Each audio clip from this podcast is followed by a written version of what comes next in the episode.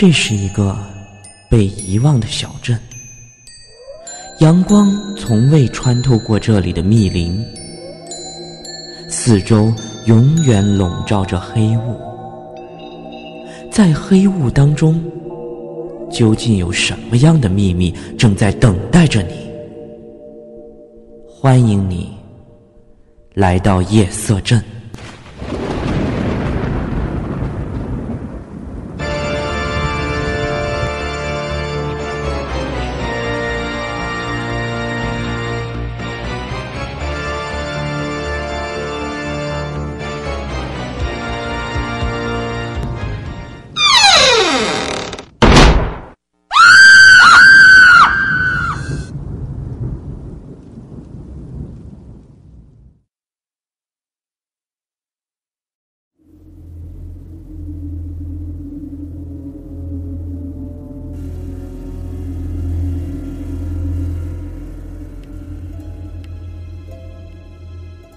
这件事儿发生在九十年代，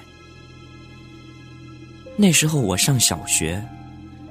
那时候温州的学校每年都组织秋游活动，去的地方一般都是野外。那年温州六中的一个班秋游回来，一个班四十多个人，坐着学校包租回来的公车。就在大家兴高采烈的时候，司机不知道中了什么邪，开着车就直冲冲的开到水库里去。那全班包括老师，除了有四人被救起来以外，其余的全部遇难。这件事情在当时影响很大，温州的本地人基本都知道这件事儿。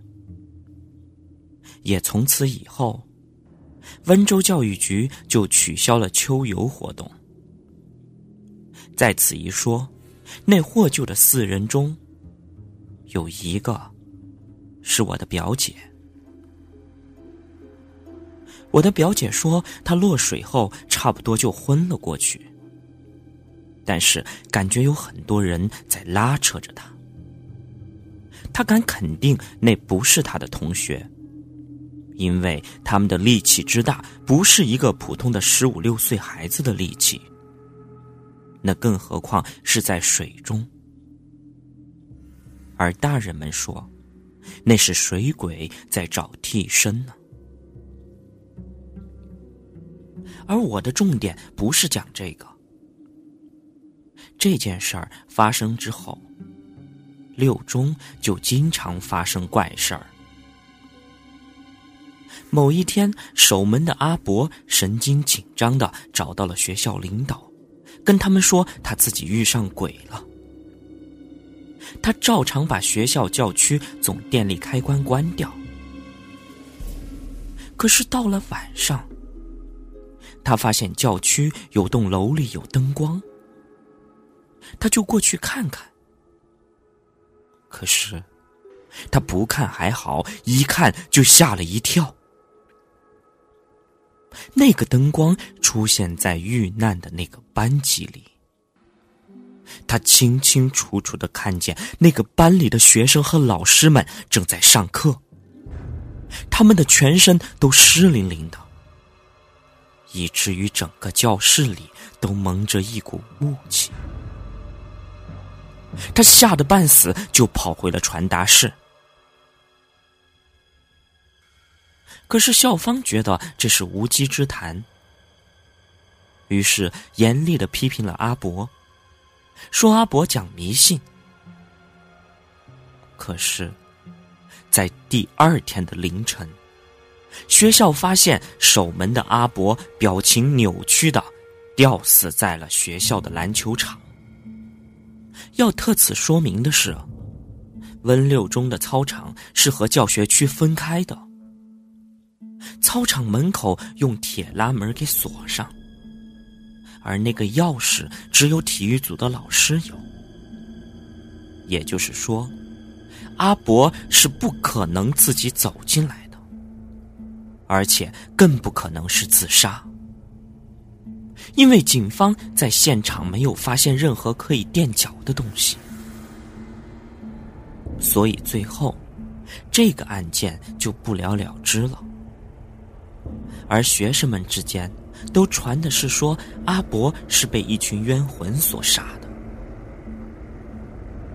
于是从此以后，温六中就有了一个不成文的规矩：一到晚上六点。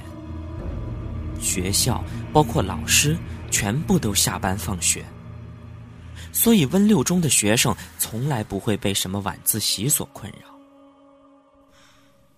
而大家还在传说，那个班还在六中的晚上开着课呢。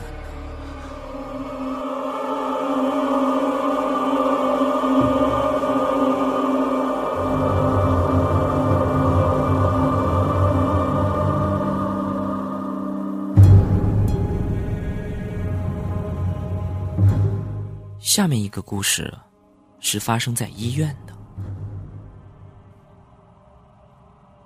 我的朋友是护士，虽然工作只有几年，但还是经历了一些灵异的事情。第一件事是，有一天晚上，他上夜班，凌晨两三点的时候，一个人在治疗室里配液。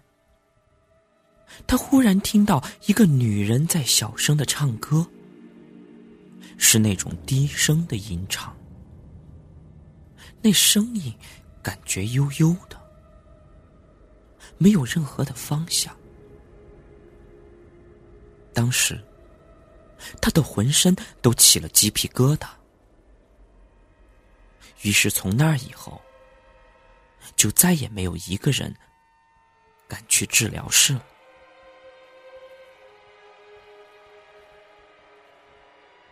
第二件事儿，又有一个小女孩死了。然后第二天，那张床又收留了一位老先生。可是老先生却一直在说：“你们为什么让一个小女孩睡在我的床下呀？”然后老人还详细的描述了小女孩的长相和穿着。而他的描述，和之前死的小女孩一模一样。